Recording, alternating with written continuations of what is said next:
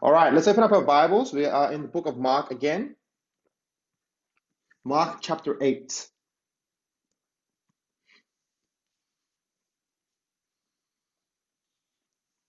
Verse 1 to 21. It's a bit of a long passage. Mark chapter 8, verse 1 to 21. I'll be reading the ESV version. If you guys could follow along as I read, uh, Pastor Paul will preach the word for us after this. Mark chapter 8, verse 1.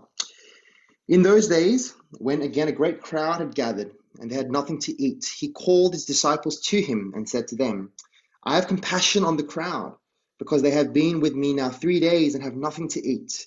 And if I send them away hungry to their homes, they will faint on the way and some of them have come from far away. Verse 4 And his disciples answered him, How can one feed these people with bread here in this desolate place? And he asked them, How many loaves do you have? They said, Seven. And he directed the crowd to sit down on the ground, and he took the seven loaves, and having given thanks, he broke them and gave them to his disciples to set before the people, and they set them before the crowd. And they had a few small fish, and having blessed them, he said that these also should be set before them. And they ate and were satisfied. And they took up the broken pieces left over, seven baskets full. And there were about 4,000 people, and he sent them away. And immediately he got into their boat with his disciples and went to the district of Dalmanutha. Verse 11 The Pharisees came and began to argue with him, seeking him from a sign from heaven to test him. And he sighed deeply in his spirit, and he said, Why does this generation seek a sign? Truly I say to you, no sign will be given to this generation. And he left them, got into the boat again, and went to the other side. Verse 14. Now they had forgotten to bring bread, and they had only one loaf with them in that boat. And he cautioned them, saying, Watch out, beware of the leaven of the Pharisees and the leaven of, the Her- of, Her- of Herod. Verse 16. And they began discussing with one another the fact that they had no bread. And Jesus, aware of this, said to them, Why are you discussing the fact that you have no bread? Do you not yet perceive or understand? Are your hearts hardened? Having eyes, do you not see? And having ears, do you not hear? And do you not remember? When I broke the five loaves for the five thousand, how many baskets full of broken pieces did you take up? They said to him, Twelve. And the seven for the four thousand, how many baskets full broken pieces did you take up? And they said to him, Seven. And he said to them, Do you not yet understand? This is the word of God. Amen. Thanks, Peter. Um, before I begin, um, will you join with me as I pray for the word of God uh, as it is being preached? So uh, let's pray. Um, Holy Spirit, we pray that you would uh, be with us, um, make the word come alive. Uh, would you illuminate it to our minds and our hearts, uh, that we might be challenged and changed um, by the preaching of your word, um, that we might be humble and ready to hear good soil uh, to accept the truths that you want to teach us today, and that uh, yeah, by sitting under your word, uh, we might grow closer to love the King and live His way. Uh, in Jesus' name, we pray. Amen. Um, around this time of the year, for people like me, uh, it's really exciting um, because people like me, I mean, like uh, geeks and people who like tech stuff. Um, one YouTuber uh, referred to this time of the year as Techtober, because so much technology stuff is announced during this time. I don't know if you anyone follows technology, um, but there's a lot of stuff that get, that has been uh, announced even in the last month. Right, Apple uh, has released their iPhones, their MacBook Pros, you know, iPads.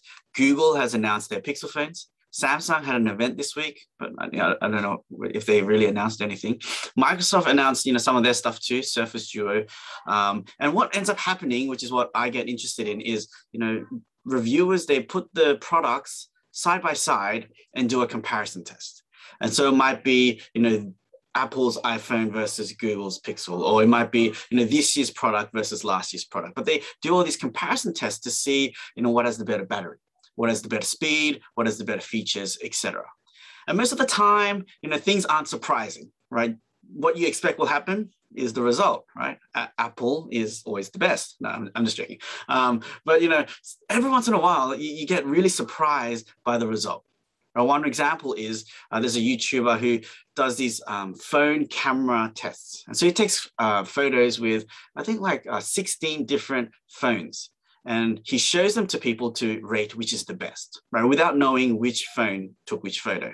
And so you'd think one of the big names might be the top, right? Apple, Google, Samsung. Uh, but I think the last two or three years has done it, it's always some kind of obscure kind of phone that no one's ever heard of that gets voted the best. And you're like, oh, that's surprising, right? You know, today we're going to look at our passage, and it's going to be for us kind of like that. It's going to be a comparison test of three groups of people who are set before us side by side to see, we're going to see their response to Jesus and their faith in him. And the three groups are, I'll go through them. Number one, you have the religious leaders. Right? These are the Pharisees, the most educated, privileged group of the three. Right? By being a Pharisee, automatically you have honor, authority, you have power. They're the most knowledgeable of the scriptures. They teach the law, right? So they know their stuff. They know the Old Testament prophecies that talk about the Messiah that is to come. And out of all the people, they are, should be, the most holiest and those who love God the most. In a way, you can say they're the best of God's people, or should be. And then number two, the second group, you have the disciples, Jesus 12, the hand selected inner group. They've witnessed everything that Jesus has done until now, right? Every second of every day, they've been with Christ. All of his teachings, all of his miracles, they've been there. They even get like these private explanations of some of his parables. And they've been sent out as his ambassadors to expand the message of Jesus. That's the second group, the disciples. And the third, you have the Gentiles right? Last and definitely least, Gentiles, outsiders, right? Non-Jewish people, technically not a part of God's people, right? They didn't grow up with the Old Testament, didn't grow up with the stories of God, didn't grow up with his law and his teachings. The religious leaders we found, I think last week, they call them dogs, right? They're considered unclean, pagan, immoral. Right? So these are the three groups, religious leaders, disciples, Gentiles. And so we're going to do a comparison test. Which one will come out on top? Which one is most perceptive, perceptive and most committed to Christ? Right? And you'd expect that order to be as I gave it. Number one, religious leaders. Right? They should be at the top. They know the most, right? The most knowledgeable. They should be quick to see Jesus as a Messiah and follow him. Number two, disciples ragtag bunch of misfits, but their proximity to Jesus and the fact that they spend so much time with him would mean that they should understand and follow him at least second, or if not first. And the third, Gentiles should be last. No chance, not even in the vicinity of where Jesus has been teaching and doing most of his miracles. They don't know the prophecies that talked about the Messiah that's to come. They don't really care about the kingdom of God and all that stuff, right? Least. Right, which one will be on top? You probably know how it's going to end up but it's not going to be the way that if you were back at the time of Jesus, right, this is not what you would have expected. Right. So number one, let's look at the Gentiles. We find them in verse one to 10. Now, we're not going to go through verse 1 to 10, verse by verse, just because of the sheer volume of verses we're covering. But Jesus feeds a crowd of 4,000 in this passage with bread and fish, and there's baskets full left over. And as Peter was reading it, if you were like, well, this sounds really familiar, haven't we covered this? You know, it's because two chapters ago, um, Peter actually, he, he talked about a very similar story. Right. So two chapters ago, Jesus was in front of a large crowd of thousands in a deserted area, and he has compassion on them. And he asks, How many loaves do you have? He gets the crowd to sit down, he feeds them, like this miracle of multiplying the food, and they ate and were satisfied. Right. In all those ways, that story was the same as this one. And these similarities uh, lead people to think, you know, Mark made a mistake. You know, Mark accidentally, um, Mark accidentally kind of maybe inserted the story twice, or the scribes who, you know, wrote the Bible, they accidentally copied it twice or something.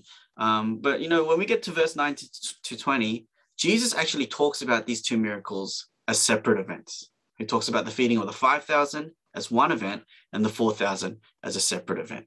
So these are two different events. And when you get down to the specifics, there's quite a lot of minor differences. Right? The first one was a story of 5,000, and this one's about 4,000.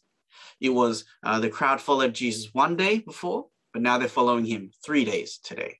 Uh, before it was the disciples who said, you know, the crowds are hungry, but today it's Jesus who sees the crowd and he says they're they're hungry. Uh, before Jesus made them sit on grass, today it's on ground. Before it was five loaves of fish, today it's seven. Uh, before it was two fish, today it's few fish. Before Jesus prays once, today Jesus prays twice right? And at the end, uh, last time there were 12 baskets left over, but today there's only seven. And so in broad strokes, it's the same miracle, but when you get to the details, right, there's quite a lot of differences that mark these miracles as separate miracles. But here's the biggest difference and the most important difference. The feeding of the 5,000 was done to the Jews, but today's feeding of the 4,000 is to the Gentiles. And that is a very significant difference. And so when we ask the question, why is Jesus repeating this miracle? It's as if Jesus is taking this kind of really huge event, this tremendous miracle that reveals really who he is as the bread of life. And now he's doing the same to the Gentiles. Right? He's willing to feed the Gentiles with such an incredible miracle as if to say they are just as important as the Jews. And we see something very similar happen uh, at Pentecost. If you know the story of Pentecost, uh, Jesus, by this time in the book of Acts, he's died, he's risen, he's gone, he's going back to the Father. And before Jesus ascends to the Father, he tells his disciples, wait for the Holy Spirit. Because now in this new covenant era, right, the Spirit of God is actually going to live in you. And this isn't like what has happened in the Old Testament. And so the disciples are waiting, they're praying, and the Spirit falls. If you it's like flames of tongue, and they break out and speak in other languages, right? It's just like an incredible event. But when you get to Acts chapter 10, a near exact kind of miracle happens.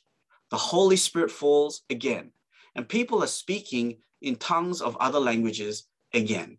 But the difference is in Acts 10, it's to the Gentiles, right? He repeats like this event first to the Jews and now to the Gentiles. And in Acts chapter 10, it says, verse 45, those of the circumcision who believed, that's the Jewish, those of the circumcision who believed were astonished, as many as came with Peter, because the gift of the Holy Spirit had been poured out on the Gentiles also. For they had heard them speak with tongues and magnify God. Then Peter answered, Can anyone forbid water that these should not be baptized who have received the Holy Spirit, just as we have. And so, this is a significant moment in the history of the church where God is powerfully demonstrating that even the Gentiles, the non Jews, are recipients of the Holy Spirit of God. They are, in his eyes, equal in standard, right, to the Jews. They are, just as the Jews, welcome into his family, right? The gospel is for them, salvation is for them right? And that repeating of the miracle is meant to emphasize that.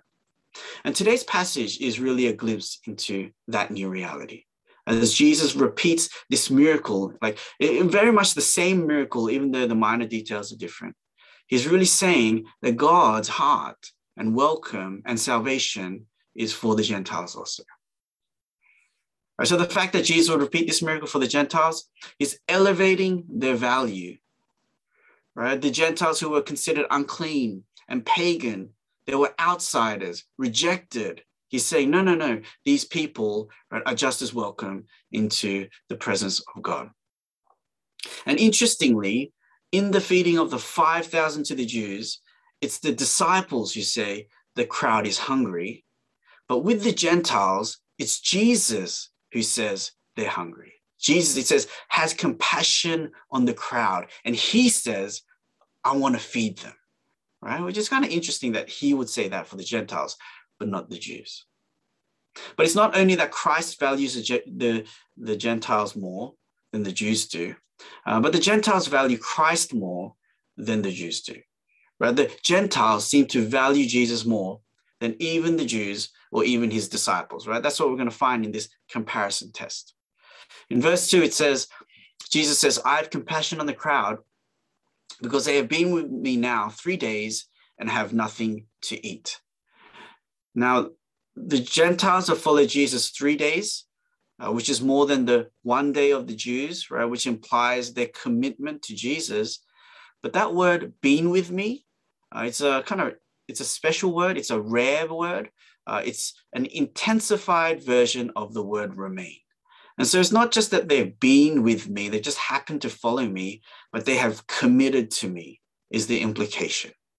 Right? One commentator says Jesus finds a reception among the Gentiles that he has not found among the Jews. Right? The Gentiles are committed to Christ, following him for three days, which is more than the Jews were before. And all of this, right, really the, the last few weeks are all trying to emphasize the, the fact that the Gentiles, the outsiders, seem to be committed more to Christ, seem to understand him more than the insiders, right, the Jewish people. Right, two weeks ago, just to remind you, the Syrophoenician woman, she was in an unclean place, had an unclean problem. She was an unclean person, right? Really an outsider of outsiders. And yet we found that she had the most remarkable faith. She, she's one of only two people, uh, from what I know, one of two people that Jesus commends for their faith. Right? Out of all the Jews that Jesus met, out of all the people who knew the Old Testament scriptures, none of them were commended for their faith. But this kind of random person, an outsider, rejected by society, had incredible faith. Right? The outsiders are in, and the insiders, like the Jews, the religious leaders, the disciples, they, they're out. And it's such a weird contrast um, that we find.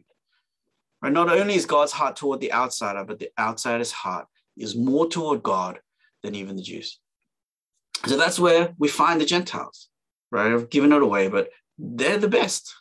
The ones who seem the worst, who should be the worst, who should be the furthest, right, end up being the most closest and understanding and perceptive and committed to Christ. Right. If I want to step back a bit, um, I have two extra points to kind of to make about this, uh, because maybe you're sitting here being like, mm, what does this have to do with me? Um, this has a lot to do with all of us, by the way. Uh, the fact that God's heart is toward the outsider, um, because uh, you and I, I've said this before, but you and I, we are Gentiles. unless I've got it wrong, uh, I don't think we have any ethnic Jewish people here. Um, we're all, you know, maybe Korean or Chinese or Australian or something like that. It doesn't matter. We're all the same in that we're all Gentiles.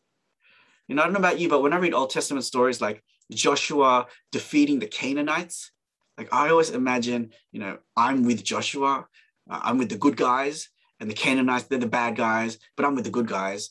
But technically, uh, you and I have more to do with the Canaanites than we do with the Israelites, apart from Christ. Right? You and I, we're the outsiders. We're, we're not Israel, we're not Jews. And so when we hear stories like this about God's heart to welcome the outsiders and welcome the non Jewish people to himself, we should be happy about this because that's why you and I are welcome to God. That's why we're a church. That's why we can call ourselves Christians because the heart of God extends beyond right ethnic Israel. But also this means that you know our heart toward outsiders should be affected. But when we remember that you and I, we are technically outside the people of God, right? Not only eh, ethnic, but also, you know, in sin. All right, who are we to ever look to someone else and say, you are an outsider? Uh, how can we judge others as unworthy when you and I, we are outsiders? Right. So when we read stories like this about the Gentiles, right, that, that's us, right? We need to remind ourselves, apart from Christ, we would always have been outside, right? Except for God's grace, inviting them into his salvation. Right. So that's the Gentiles. But number two, we see now the Pharisees in verse 11 to 13. In verse 11 to 13, there's a very short interaction. Jesus gets on a boat, he meets with the disciples, and you know, they want a sign. And then Jesus says no, and he leaves. It's like a very short, weird kind of interaction that he has. Verse 11 says, The Pharisees came and began to argue with him. Right? The word argue is like they want to dispute him, they want to oppose him. And they're seeking from him a sign from heaven to test him. The word test here uh, speaks of their desire to put an obstacle in front of Jesus. They want to discredit him. Right? All along, they're trying to trick him, make him say the wrong thing. So they're like, haha, you know, you're not really a teacher. You, you, you said the wrong thing. They, they want to trip him up. Um, but that word test is the same word used to describe Satan's testing or tempting of Jesus in the wilderness. Right? So it's, it's a strong anti uh, posture that they're taking against Jesus. They really want to kind of do the work of Satan, right, as they oppose Jesus. When, when you look at the Pharisees, they're an example of people who um, know in their head, um, but their hearts are closed. They don't have open hearts. And they're already automatically you know, hearing everything Jesus says, wanting to criticize, right? wanting to judge. Right? Their hearts are closed off, like in the parable of the soil, if you remember, the, the soil that is um, hardened over so that the seed of God, of his word, doesn't even have a chance to take root and be accepted. Right? That's what the Pharisees are. Just doesn't matter what Jesus does. It doesn't matter what he says. They're automatically kind of in such a posture where they're going to reject it. And as they test Jesus, it says they want a sign from heaven, uh, proof that Jesus is who he is. And the sad reality is, um, Jesus has been doing like miracle after miracle. His teaching is like nothing else. Um, and yet their hearts are so hardened that they can't accept any of it. Um, you know, the feeding miracle that Jesus does is kind of getting a little bit into the weeds, but it's really a mirror of the Old Testament miracle uh, in Exodus when God sent manna from heaven. Right in that story, they're also in the wilderness. There's also a great crowd. They're also hungry, and God He feeds them miraculously with this food that comes down from heaven. And when Jesus does his feeding miracle, it's like that. It's it's really a sign from heaven it's a repetition of that manna from heaven. He's making food that doesn't exist. And yet, the twist with Jesus is that what he ends up saying is that he is the bread. He is the bread that came down from heaven to feed people and satisfy their needs. And so the irony is that as they're asking Jesus for a sign from heaven, the one who stands before them is the sign from heaven. He has come down from heaven to satisfy them. But, but they are so hardened in their hearts that even as they stand before him, they can't see him, right? They can't accept him. Right? They are people so close, right? But yet so far from truly accepting Christ. Again, the Pharisees, the religious leaders, are meant to be the best. In, like, let's say Kingsway, um, oh, I don't know. Well, you know, they're the people that know the most. They're the people that teach. They're the people that lead. And if anyone should have understood the prophecies and understood that the Messiah was Jesus, it should have been them because they know the scriptures so well. They're meant to be holy, right? They're meant to love God. But the shocking thing, and for us at church, it's not shocking because we already know that the Pharisees, they're the bad guys. It should be shocking. These guys are meant to be at the top of the list. They're meant to be the best. But rather than being at the top, they're at the bottom. And rather than being the best, they're the worst. And rather than being closest to Jesus, really, they're kind of the furthest away and they end up crucifying and killing him. They're servants of Satan, trying to test Jesus. Right? The religious leaders are servants of Satan. And despite all they know, despite their biblical knowledge, they're outshone by the faith of today's crowd. And the Syrophoenician woman is much more perceptive in understanding Jesus than even they are. And so they have the head, they know, but their hearts are so far from him. Their hearts are closed off. Right? Their head with no heart. Right? Jesus said of them in chapter 7 This people honors me with their lips, but their heart is far from me. Their hearts are closed off. And do you see a part of yourself when you look at the Pharisees? Did you grow up in the church? Do you know a lot? Are you intellectual? Do you teach? Do you lead?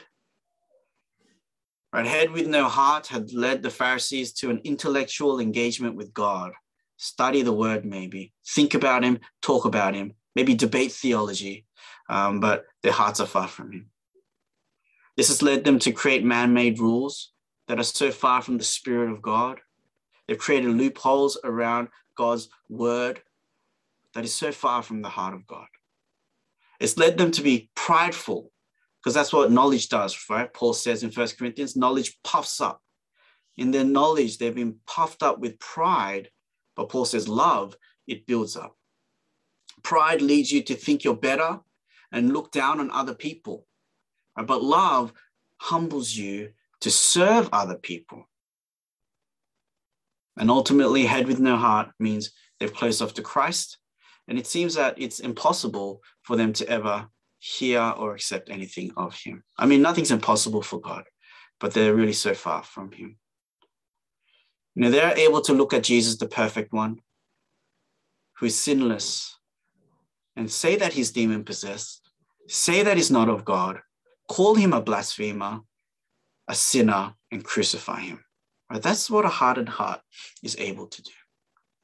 Right? If any of us come to church just waiting to criticize the word of God, waiting to find rebuttals in what we find in the scripture, and uh, then your heart is very close to the Pharisees, potentially so closed off that you know it's going to be very difficult for the word of God to take root in your heart. Now, nothing's impossible, uh, but that's not a good place to be in.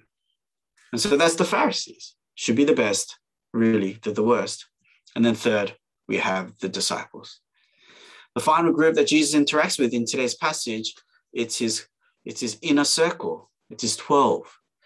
And they're sitting in a boat, and again, they're going to mess up and get rebuked. I, I feel like every time the disciples are in a boat, something bad happens.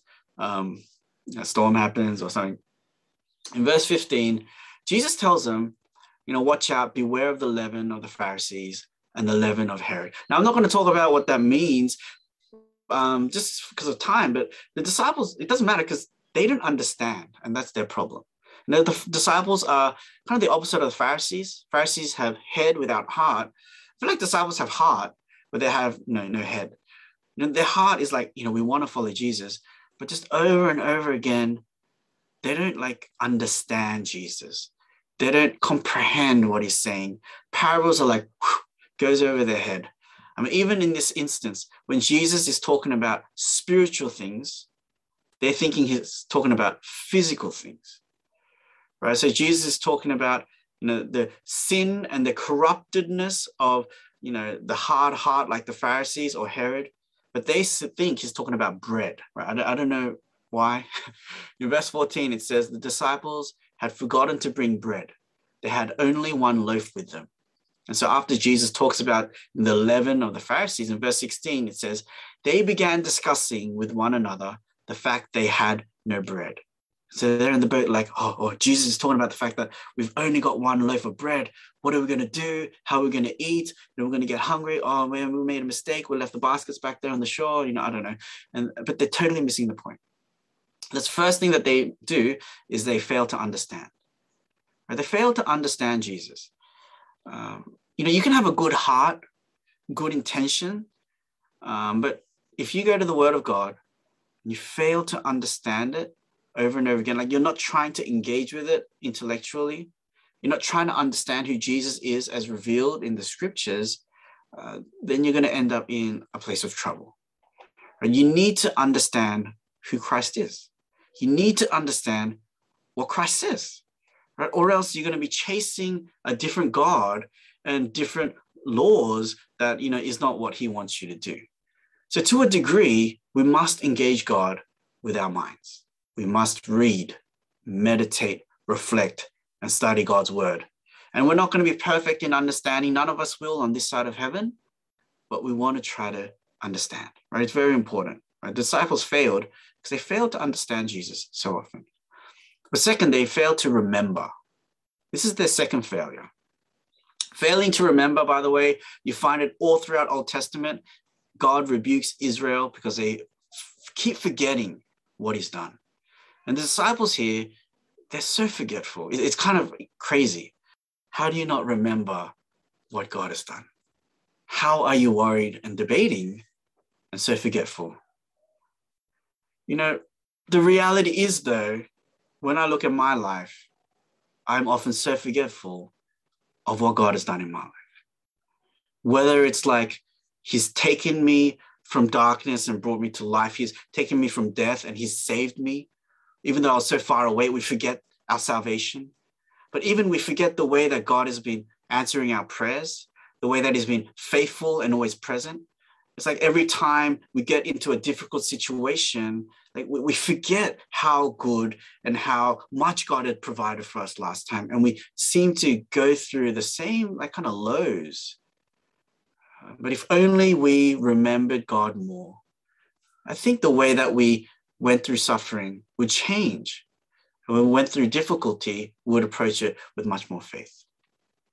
You know, the way that I think the Christian life is meant to work is that when we face difficulty, for example, we're meant to take what we understand, right? So we need to understand, and we apply what we understand about God to our situation. And that's meant to change, you know, the, the hope that we have. We pray, uh, we trust in his character, um, and then we get through the suffering so that next time we go through it, we're like, I remember last time I realized God was good, or I realized his promises never fail, or I realize that prayer works, so that we will approach that next suffering differently because we've understood and we've remembered. But when we fail to either understand or remember, we will go through that same the suffering in the same way, doubting the same things, right? Struggling to pray again. And I feel like sometimes we do that. We're just in this kind of vicious cycle of constant doubt, repeating the same mistakes because we're not growing. And we're not growing because we're not understanding and we're not remembering. But if we can understand and remember every time we go through a difficult season, we'll be growing in our faith, our trust, our understanding of his character. Right? So I think those two things are very vital. Like the disciples are basically repeating the same mistake over and over again because they're not remembering and they're not understanding. And on a side note, this is why journaling, I think, is helpful. Or even if not journaling, stopping at the end of the day to reflect and pray about your day, um, because it's helping you to understand what God has been doing, to see his character, but then also to put in paper, um, to look back and be like, oh, this is the way God had answered my prayer. Or this is the way that God has been faithful. Um, and it often helps you to you know, not only understand, but remember what God has done. And at the end of our passage, Jesus rebukes the disciples with eight questions. And this is the harshest rebuke that Jesus has given to the disciples until now. I think the harshest one is going to be next week when um, I, I, guess you can wait and see. Um, but he's going to smash Peter. Um, but as Jesus rebukes him, I think it gives a good glimpse at where the disciples are, where the Pharisees are, and where the Gentiles are. So we're going to end with this, verse 17 to 18. The first five questions Jesus asked them is this Jesus, aware of this, said to them, Why are you discussing the fact that you have no bread? Do you not yet perceive or understand? Right? They don't understand. Now, we saw someone who did understand and perceive a Gentile Syrophoenician woman. She got a very confusing parable, but she understood it straight away. The disciples fail over and over again to understand. Jesus asks, are your hearts hardened? Like the Pharisees who know so much, but their hearts are far from Christ. Is that where you are? Verse 18 Having eyes, do you not see? And having ears, do you not hear? The disciples don't see and don't hear. You know what's interesting? Last week's passage, there was a deaf Gentile who was healed and now hears and next story, straight after this, is a blind Gentile who's going to be healed, and he now sees. And so the disciples don't see, don't hear, but the Gentiles, they hear and they see. And then he asks, Do you not remember? Right? And they fail to remember. And so here we are, the comparison test.